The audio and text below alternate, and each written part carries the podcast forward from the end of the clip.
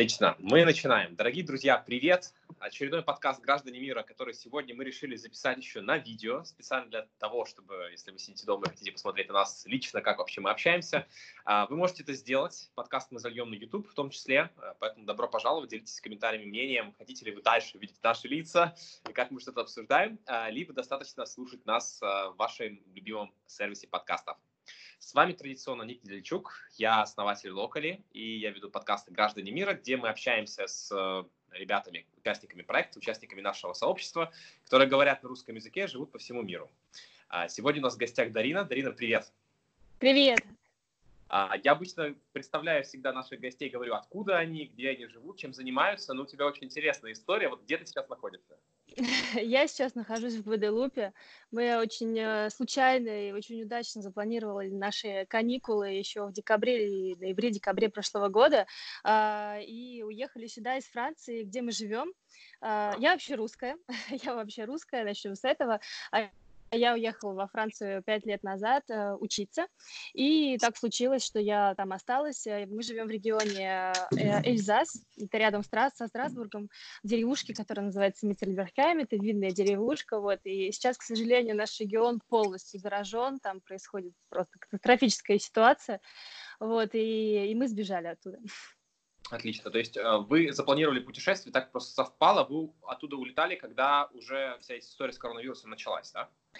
Она начиналась, она только начиналась, и мы узнавали вообще, есть ли смысл оттуда уезжать, или, может быть, нам лучше остаться, чтобы что вообще, как, как, как делать. Мы задавали вопросы нашей авиакомпании, мы задавали вопросы э, живущим людям здесь. То есть мы здесь снимали виллу, вот у хозяев виллы спрашивали, как что. Нам все все разрешили, все сказали, приезжайте, все нормально, ничего, все будет хорошо. Мы приехали, и, а, наверное, спустя три дня или четыре э, нашего пребывания здесь э, все началось, начало просто валиться. Нам начали да, поступать сообщения. В Гваделупе или в Страсбурге у вас? И в, в Страсбурге, а потом и в Гваделупе. Везде все начало практически одновременно. И, и вообще, в принципе, во Франции, э, в Эльзасе в Страсбурге а, изначально была катастрофическая ситуация, то есть все очень быстро начало развиваться. Вот. И, конечно, учитывая то, что туристы продолжали сюда прилетать, приезжать, все путешествуют, все везде живут своей конечно. жизнью, продолжают эту жизнь, а, соответственно, здесь тоже начали появляться зараженные случаи. И самое неприятное то, что э, есть официальные данные, но эти официальные данные совершенно никак не не соответствуют реальности, и на самом деле даже невозможно определить эту реальность. То есть сейчас все говорят во Франции, что, скажем так, статистические факты, да, которые э, официальную статистику нужно умножать в 27 раз, увеличивать 27 раз, чтобы получить э, более-менее приближенный к реальности да. результат.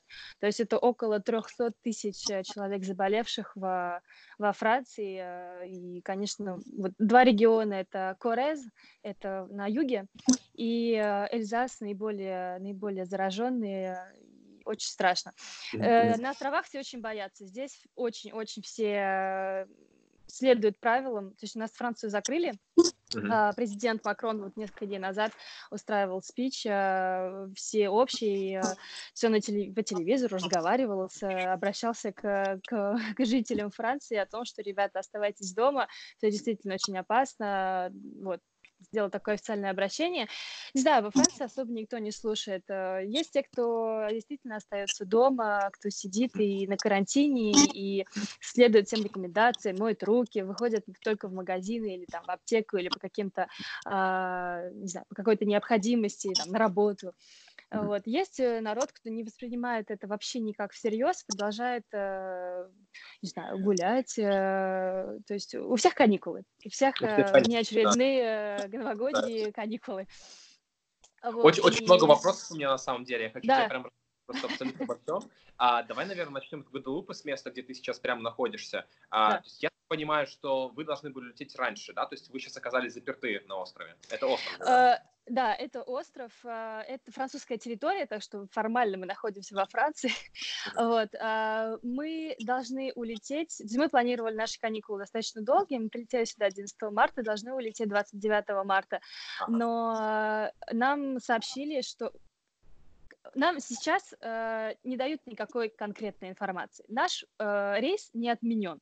То есть по факту 29 числа мы должны с нашими вещами приехать в аэропорт и улететь.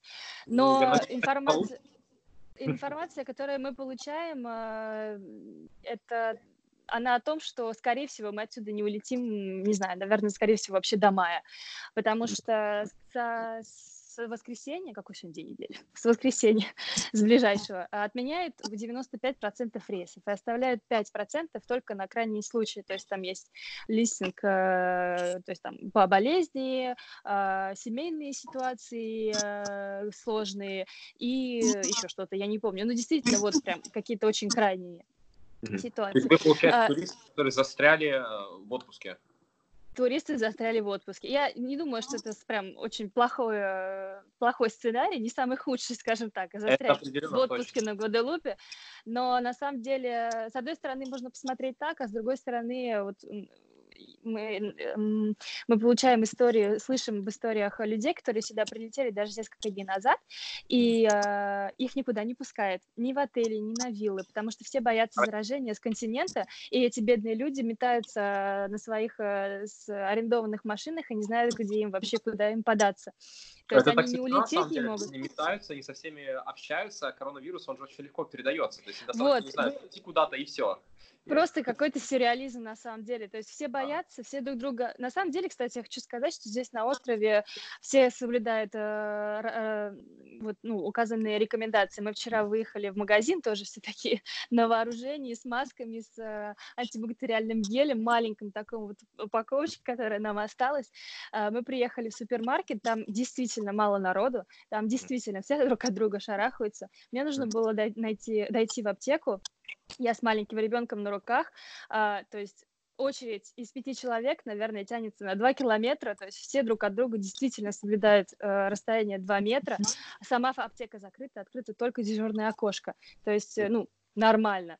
Но я думаю, что это больше идет именно от э, волнений и, э, и боязни заразиться от тех, кто приезжает. То есть явно люди, ну, те, кто здесь э, живут, они на меня смотрели, э, типа, мол, что ты вообще еще здесь делаешь?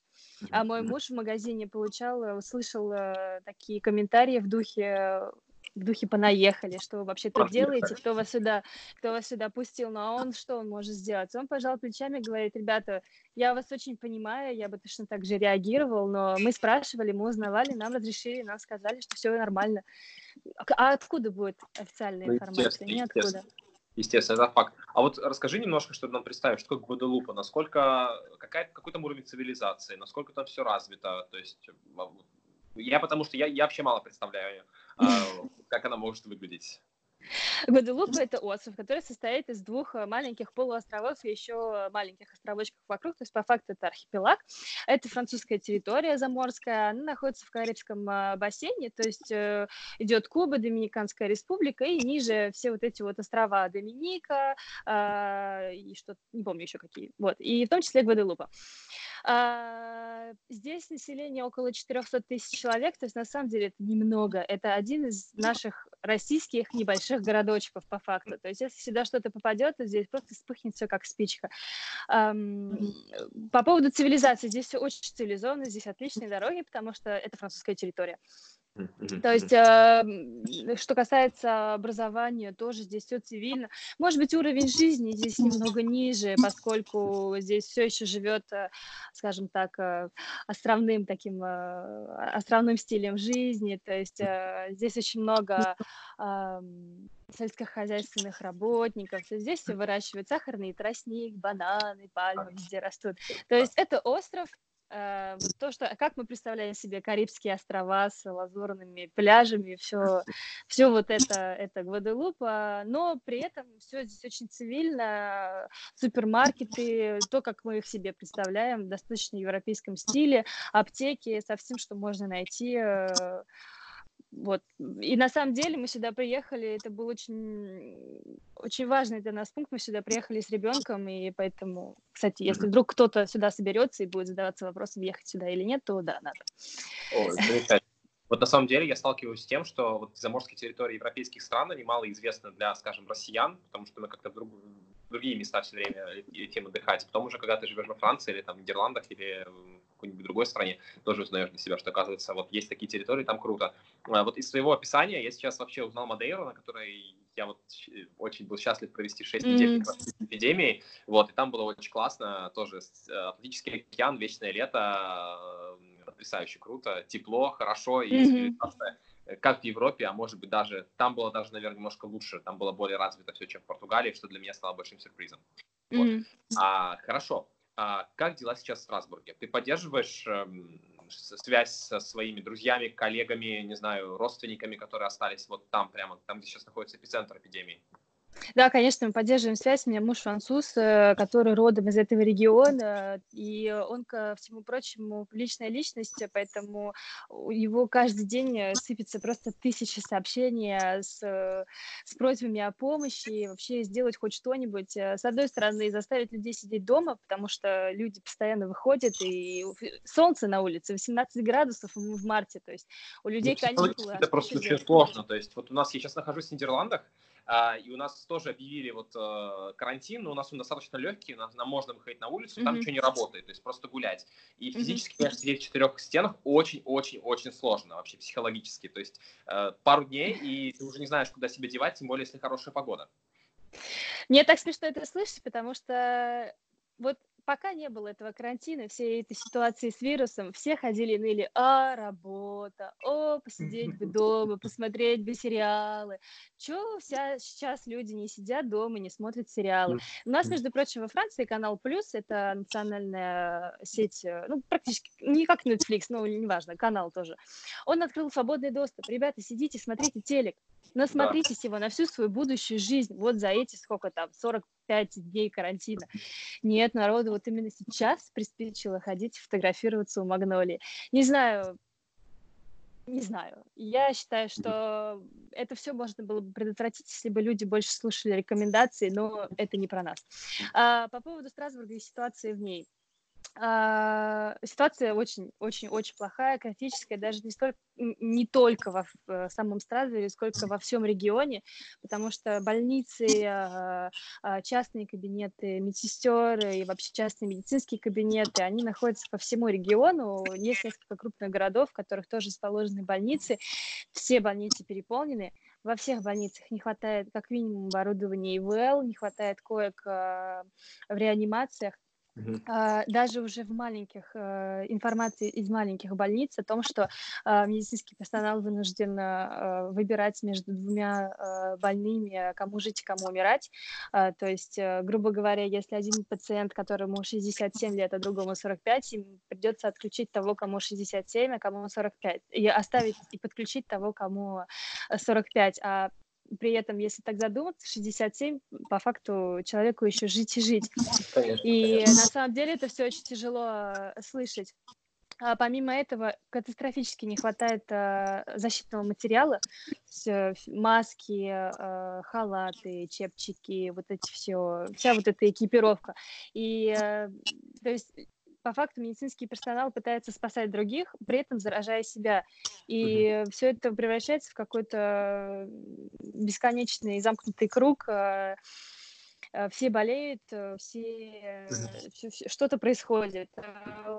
Нас как минимум 10 человек точно информация знакомых, которые заболели, угу. а, при том, что двое из них находятся в реанимации, а человек вот недавно вышел из комы, который да. пробовал около недели. Тесты уже никто не делает. Проблема, и вообще, в принципе, просто вот, их никто не делает, потому что нет, наверное, уже ни времени, ни смысла а, просто по симптоматике определяешь, что это коронавирус, э, когда температура затрудненность дыхания, а, и все это длится достаточно долго, тогда и тебя лечат либо дома, либо, если все совсем плохо, забирают в больницу, а дальше уж. На твое счастье Давайте, э, если вдруг есть места или, или, или выберут тебя для того. И критично, но, к сожалению, на самом деле все, все так а, говорили, что должны быть поставки в ближайшее время оборудования, а, но его нет. И говорят, что его не будет до конца апреля. Поэтому вот у меня сейчас муж, и я тоже мы на телефоне, чтобы пытаться как-то мобилизировать а, разные заводы или другие предприятия, которые работают с масками, с халатами, с прочим вот этим вот э, защитным, а, защитными комплектами для того, чтобы это все передать а, для использования в, например, дома престарелых или медсестрам или в больнице и прочее. И, потому что это единственный, единственный вариант. Дарина, ты говорила, что к твоему мужу обращаются его друзья, знакомые с просьбами о помощи. А как, как именно помочь? Э, что за помощь? Ну, вот первое, это попросить людей оставаться дома, чтобы он э, публиковал посты о том, чтобы мотивировать людей, с тем, чтобы мотивировать людей оставаться дома, а второй вот искать, просто он работает в гастрономической сфере, и mm-hmm. он знает очень много людей, которые связаны именно вот с промышленностью гастрономической, кулинарной, э, господи, по-русски, как это, а, все, что связано с пищевой, пищевой промышленностью и прочим. То есть э, он э, пытается мобилизировать именно людей, у которых заводы сейчас закрыты, и как бы они оказываются, ну, скажем так, на каникулах, а, но при этом у них есть все это оборудование, которое можно передать в, руки тем, кто сейчас действительно это нуждается. Понятно. А вот из э, вашего, из ваших знакомых ты рассказывал, что у вас тоже э, были случаи коронавируса, да. даже с комой. А расскажи вот про наиболее сложный случай. А, почему так случилось? Почему настолько все было серьезно? Неизвестно. Это учитывая то, что сейчас э, нет данных, скажем так, нет, а, нет возможности проанализировать. Нет возможности проанализировать ход развития болезни от вируса, потому что сейчас мы находимся в эпидемии. Весь анализ будет проходить, э, я больше чем уверена, после. А, история этого человека э, очень простая. Он однажды позвонил э, моему мужу, сказал, слушай, я тебя плохо чувствую, мне сказали, что у меня пневмония, а, просто у моего мужа тоже она была год назад и очень сильная, и он было действительно все очень плохо, тяжело, у него была температура за 40, и он ему позвонил, спросил вообще, что ты, что ты делал, что, как вообще, куда мне обращаться, потому что я звоню в скорую, а мне говорят, сбивайте температуру. А, он сказал, что ему, в принципе, точно так же сказали, это правда, потому что я была рядом, я звонила в скорую, мне говорили просто сбивать температуру, потому что больше ничего на данный момент сделать нельзя. Вот, и потом она действительно прошла сама, потому что это, была, это был вирус, который, вот, ну, или инфекция, я уж не знаю, я не медик, вот. И она прошла через несколько дней. Вот. Но, к сожалению, через э, несколько дней его жена э, написала Нико, э, это мой муж, о том, что этот его друг находится сейчас в больнице, в коме, и что вообще неизвестно, как это все закончится. И то есть это было до того, как эта вся эпидемия началась в том масштабе, который мы ее знаем сейчас. Поэтому, возможно, ему сказали, что это пневмония, но на самом деле это было, скорее всего, сейчас мы больше чем уверены, что это был коронавирус. И э, он вот вышел из комы не так давно, э, нормально. Нормально, выжил. Да. Это самое а вот главное. пневмония у твоего мужа, откуда вообще может пневмония взяться? То есть это вот надо... О, это разные, это либо недолеченная. У него, например, это была недолеченная простуда. Ага, ага. У него это была недолеченная простуда, так, пневмония, я не знаю, да, надо спрашивать у врачей. Я, я не врач, я знаю, что это может быть вирус, это может быть инфекция, это может быть э, кучу, тучу всего, но у него это было год назад, поэтому у него, слава богу, это был не ну, коронавирус. Хорошо, хорошо что все закончилось хорошо. А вот из э, твоего, твоего окружения есть люди, которые прямо с подтвержденными кейсами коронавируса? Сейчас э, никто не может подтвердить э, коронавирус. Никто тебе в медицинской карточке не напишет, что это коронавирус, потому что никто не будет делать тест. Э, сейчас нет на это ни времени. Я не знаю, есть, делают ли их вообще. Я знаю, что в России их делают. Я знаю, что во Франции их уже не делают. Поэтому подтвержденные или неподтвержденные можно опираться только на мнение врачей, которые которые осматривают больных. То есть в данном случае это мой, эм, это папа моего мужа и его лучший друг, который сейчас находится дома в самоизоляции. Вот, и к ним приходили врачи, и, и учитывая то, что по крайней мере, у лучшего друга моего мужа уже больше пяти дней э, держится температура 40, у него затрудненное дыхание, и вся симптоматика совпадает по, по списку, э, связанному именно с коронавирусом, то, скорее всего, э, это оно. А, у папы моего мужа это все длится три дня, то есть врач его наблюдает и и ждет результата какого, я не знаю, тоже когда все совпадет по списку. То есть температура уже есть у него под 39-40, затрудненное дыхание у него уже тоже есть, то есть это вот два основных, э, два основных параметра. То есть сейчас все ставят по симптоматике. Я разговаривала с друзьями-медиками э, э, у нас в России, и я в большей степени с ними согласна, что учитывая то, что сейчас есть эпидемия коронавируса, и сейчас разговаривают только об этом, э, к сожалению, остальные вирусы, тот же самый вирус гриппа, они не самоуничтожились, то есть они есть. Э, проблема в том, что сейчас никто не делает, не, не, не проводит э, анализа, и никто, все, все сгребается в одну кучу. То есть болеет и болеет вирус, коронавирус, вирус гриппа, грипп от гриппа тоже умирает. И дети да. умирают, и пожилые умирают. То есть сейчас невозможно понять, э, что, что, где, как на самом деле, только вот по симптомам. Угу. Все сложно, все, все непонятно. У, у твоих друзей, у твоих э, знакомых родственников, которые остаются в Эльзасе, э, что у них сейчас происходит? Им, им, я так понимаю, что у них карантин, но все еще люди проводят время на улице, тем не менее, да? Ну, нет, э, мои знакомые и мои родственники, слава богу, слушают рекомендации, то есть они сидят дома, и если не хотят подышать воздухом, они открывают окна и дышат воздухом так. Либо если у кого есть двор, они выходят во двор э, и, э, и дышат воздухом там. Э, мне кажется, сейчас все-таки более-менее успокаивается, то есть э, массовая атака хэштегом «оставайтесь дома» в соцсетях все-таки подействовала более-менее, большая часть людей все-таки слушается и остается дома. Есть люди, которые выходят Проблема в том, что люди продолжают работать. То есть э, даже те же самые медики, это, это же, ну, я не знаю, как минимум 10-20, сколько там, 30% населения, они же выходят, они же работают. А учитывая то, что нет масок и никакой защиты, то это все продолжает распространяться. Есть заводы, которые не закрыты, например. Э, то есть они тоже продолжают работать. Uh, люди продолжают работать. Uh, продолжают работать люди в uh, всем, всех господи, всех супермаркетах, магазинах. У нас открыты аптеки, у нас открыты единственные вот эти еще маленькие лавочки э, с табаком. Во Франции это отдельные лавочки. Не знаю, мне кажется, они в Европе везде отдельные.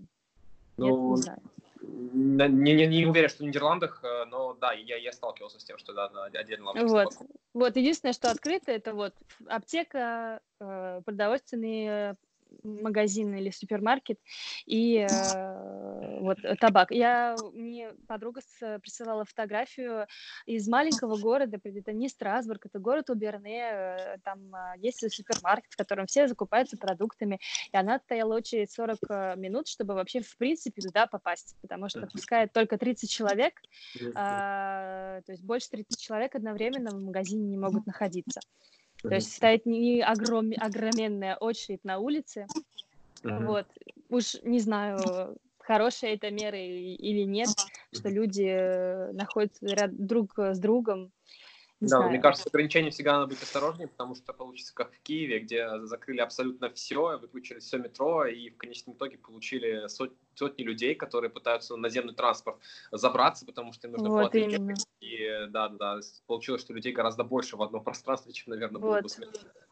А, хорошо. А, вот на Гваделупе вы наверняка общаетесь с другими туристами, да? А, то есть вы не, с туристами вы... нет, тут никого больше нет. А вы Мы не видим, мы не видим больше никого, мы же не выходим, мы слушаемся. Э, что, если, если вас не вывезут 29-го? То есть вы уже продумали вариант остаться на какое-то время, и как вы к этому относитесь? Uh, на самом деле, вот честно, я даже боюсь возвращаться. Я очень эгоистично боюсь возвращаться, потому что я не знаю, что меня ждет даже не в Эльзасе, а в аэропорту, потому что я уже слышала ту информацию, которая до нас э, доносится, это о том, что люди э, вынуждены, те, кто пытается улететь, э, они вынуждены э, приезжать в аэропорт со всеми вещами каждый день и записываться на специальный список в ожидание э, и ждать весь день.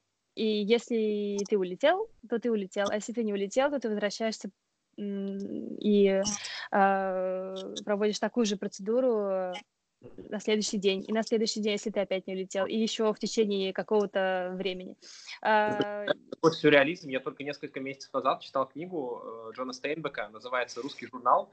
А, там знаменитый американский писатель отправился в Советский Союз в 45 году после войны, а, чтобы, в общем, поделиться своими наблюдениями. Написал он книгу о том, вот, что он нашел в Советском Союзе. Это вот тот, та процедура, которую он описывал, когда люди не знают, вылетят они или нет, и их записывают, значит, журнал, и, может быть, твой самолет будет через час, а может, его не будет сегодня вообще. И с ума сойти. То есть вот всего несколько месяцев назад я читал, думал, что ну, такое невозможно повторить больше. И вот, пожалуйста. Вот к сожалению, к сожалению, это возможно, это реальность. Я не проверяла, не смотрела, но мы с маленьким ребенком, мы сыну сейчас 9 месяцев, то есть мы, мы не планируем ехать в аэропорт и проверять, это действительно ли это происходит на самом деле или нет. Мы приняли, э, очень долго решали, очень взвешенное решение приняли, оставаться, пока, пока пока, пока не, не успокоится. Мы даже не знаем, до какого момента это, это будет. То есть пока мы просто решили оставаться. Я думаю, что 29 числа, когда у нас э, э, предполагается вылет, может быть, мы поедем в аэропорт. Если наш э, полет не, не аннулирован, может быть, мы улетим. Но почему-то мне кажется, что если карантин э, уже установили до 15 апреля, то, в принципе, наверное, даже нет смысла пытаться. И в любом случае здесь, э, где мы находимся, это комплекс э, вилл, то есть здесь несколько маленьких домиков, которые mm-hmm. выстроены вокруг э, большого сада. То есть, на самом деле, нам грех жаловаться. То есть, наш, наш карантин проходит нормально. С птичками, с садиком, все, все хорошо. Я а, так понимаю, другие гости не приедут на ваше место, соответственно, если вы остаетесь... И другие гости не приедут, да, то есть э, даже если кто-то... То есть мы сегодня разговаривали с хозяевами всего этого комплекса, они говорят, что нам приходится отказывать, потому что нам приходится отказывать, и людям приходится отказываться от каникул, которые они уже запланировали, потому что потому что, потому что опасно, потому что нет э, перелетов, потому что нет смысла вообще сейчас что-либо планировать. Поэтому они сказали, что оставайтесь сколько, сколько нужно, даже они нам советуют оставаться, потому что здесь в любом случае э, спокойнее, чем у нас там, по крайней мере, мы надеемся, что здесь не будет тотального возражения, как, э, как там. Посмотрим. Мы, мы надеемся. Я бы мечтал оказаться вот в таких условиях, в которых есть ты сейчас. Э, один друг, который сейчас э, уехал просто в дикие места в Швеции, э, живет в вилле на берегу Балтийского моря. Там, конечно, гораздо все холоднее, чем у вас, и более скромно, скажем так. Вот, но тоже, мне кажется, классное время для того, чтобы переждать карантин. У нас вариант только один, в принципе, да, переждать. Вот, до Нидерландов ну, да. 6 апреля, во Франции до 15 апреля и надеяться на лучшее. Последний вопрос из вот разговора с твоими друзьями, знакомыми, родственниками, которые остаются во Франции. Психологически, как ты чувствуешь? Э, вот дно достигнуто или люди по-прежнему очень плохо себя чувствуют и кажется, что дальше будет только хуже?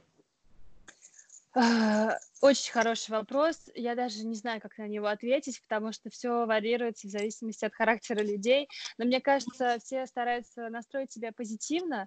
А, и э, вот этот сценарий э, всех наших любимых э, фильмов катастроф о том, как вирус населяет планету, и все от него умирают, и так далее, и тому подобное, он сбывается. И все на это смотрят и думают, неужели это действительно так, и вот мы так все глупо умрем? И никто в это не верит. То есть это какая-то такая, такой, я бы назвала его истерический э, позитивизм, а, потому что все очень страшно на самом деле, э, но люди стараются как-то как себя поддержать, что ли. Мне очень нравится, что народ постоянно продолжает э, повсюду в соцсетях э, постить разные шутки, приколы по этому поводу. С одной всегда, стороны, может быть, это нужно черный... оставлять позитив и юмор, правильно? Потому да, что если да. проблемы, тогда, ну, зачем жить? Проблем всегда очень много в жизни. Вот. Коронавирус, это конечно, это одна из, из, из, из проблем, которая вот появилась сейчас и стала такой острой. Вот. А так э, мы тут недавно обсуждали, как раз сравнивали смертность от коронавируса с смертностью, скажем, от рака, mm-hmm. от других заболеваний, которая ну, она шокирует на самом деле. И мы никогда не интересовались вообще вот, вот, вот этой проблематикой, да. темами. На фоне коронавируса начинаешь узнавать, что на самом деле э, люди умирают миллионами, десятками миллионов просто от, от болезней. И как бы коронавирус это просто еще одна, которая теперь дополнительно вот еще э, моментально пришла к нам и э, доставляет столько проблем и рисков. Ну да, мы об этом тоже. Я я сама об этом говорила и с самого начала, что ой, ладно, это ваш коронавирус, от гриппа люди больше умирают, прививаться, все дела. А, да, но если уж мы и так умираем от многих других болезней, то уж лишний вирус, который вообще к тому же создан в лаборатории, ну, нам явно лишен, лишний. Поэтому я очень переживаю и боюсь за Россию, потому что я больше чем уверена, что наш русский авось э, все еще там.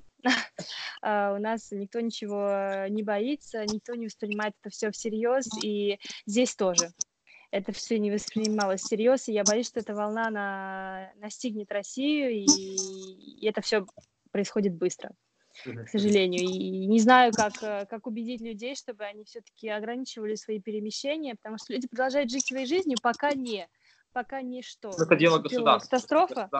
Если государство само не решит так сделать, естественно, уговорами... А государство уже решило. Государство уже решило, оно установило особый э, режим очень во многих областях, по крайней мере, вот я, например, из Орловской области, у нас э, губернатор обратился к жителям о том, что у нас нет официальных случаев заболевания, но, тем не менее, будьте осторожны, принимайте меры безопасности, почитайте ВОЗ, э, все рекомендации, следуйте рекомендациям. Ребята, мы находимся в ситуации особенной, поэтому давайте мы ее переживем особенно. То есть нет причин закрывать город или что-то еще, но, по крайней мере, сейчас школы, а, летние школьные каникулы, например, продлеваются на карантин, то есть они уже не неделю, а я не помню сколько. Какие-то меры приняты, какие-то меры приняты, но теперь самое главное убедить людей, что это не просто каникулы, и что на этих каникулы не нужно улетать в Таиланд, что, ребята, да, теперь тем более, что это практически невозможно. А, ну, ну сказать, да. конечно, хотелось бы, чтобы Россия тоже какие-то да, меры приняла параллельно со всем миром, чтобы не было такого, что весь мир вот принял вот сейчас какие-то меры карантинные сейчас, Э, и, скажем, 15 апреля весь мир откроется, а в России просто этот пик сместится, и Россия, наоборот, закроется. В конечном итоге у людей, которые живут сейчас в России, будет не, там, скажем, а, полтора месяца, когда они не могут никуда летать, путешествовать, а три, потому что вот европейские ну, да. добавятся к российским.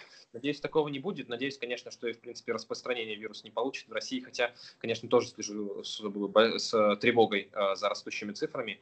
А, но, ты знаешь, как бы, я бы хотел закончить э, нашу беседу на позитивной ноте и сказать, что, конечно, во всем нужно находить хорошее. А, сейчас, мне кажется, идеальное время для того, чтобы посидеть дома, посмотреть Netflix, все любимые сериалы пересмотреть, заняться тем, а, чем мы все давно планировали. А, может быть, не знаю, взять парочку онлайн-курсов, попробовать заняться чем-то новым для себя, может быть, открыть свой бизнес. Да? Сейчас э, очень много вообще возможностей, мне кажется, для для, для создания онлайн-бизнесов, и все в интернете, поэтому как бы, вот, все для этого есть. А, ты, да, кстати, я полностью согласна. Когда вернешься во Францию, может быть, тоже прочитаешь, столкнешься даже с новостями такими, что у нас э, правительство Евросоюза обратилось на полном серьезе к YouTube и Netflix с просьбой ухудшить качество вещания из-за того, что, э, в общем, видеостриминг обвалил общую пропускную способность всех сетей в Европе. И Обалдеть. вот сейчас новости, то, Я что не слышала э, такого. Netflix ухудшил качество э, картинки для Европы на 25%, а YouTube невозможно посмотреть больше в HD формате. Представляешь? То есть я не знаю, сколько это правда, я еще не проверял, но вот такая новость есть, что якобы вот такое решение принято. Ничего себе, надо проверить, что это вообще, да. что происходит вообще в этом мире. Что делать еще дома?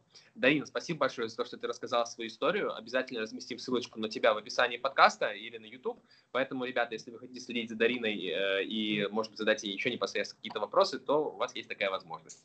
Э, спасибо большое за ваше время. Следите за нами по-прежнему. Э, подкаст «Граждане мира» выходит каждый понедельник, но это будет специальный выпуск, который мы выпустим чуть раньше, чем обычно. Всем отличного дня и будьте здоровы. Пока-пока.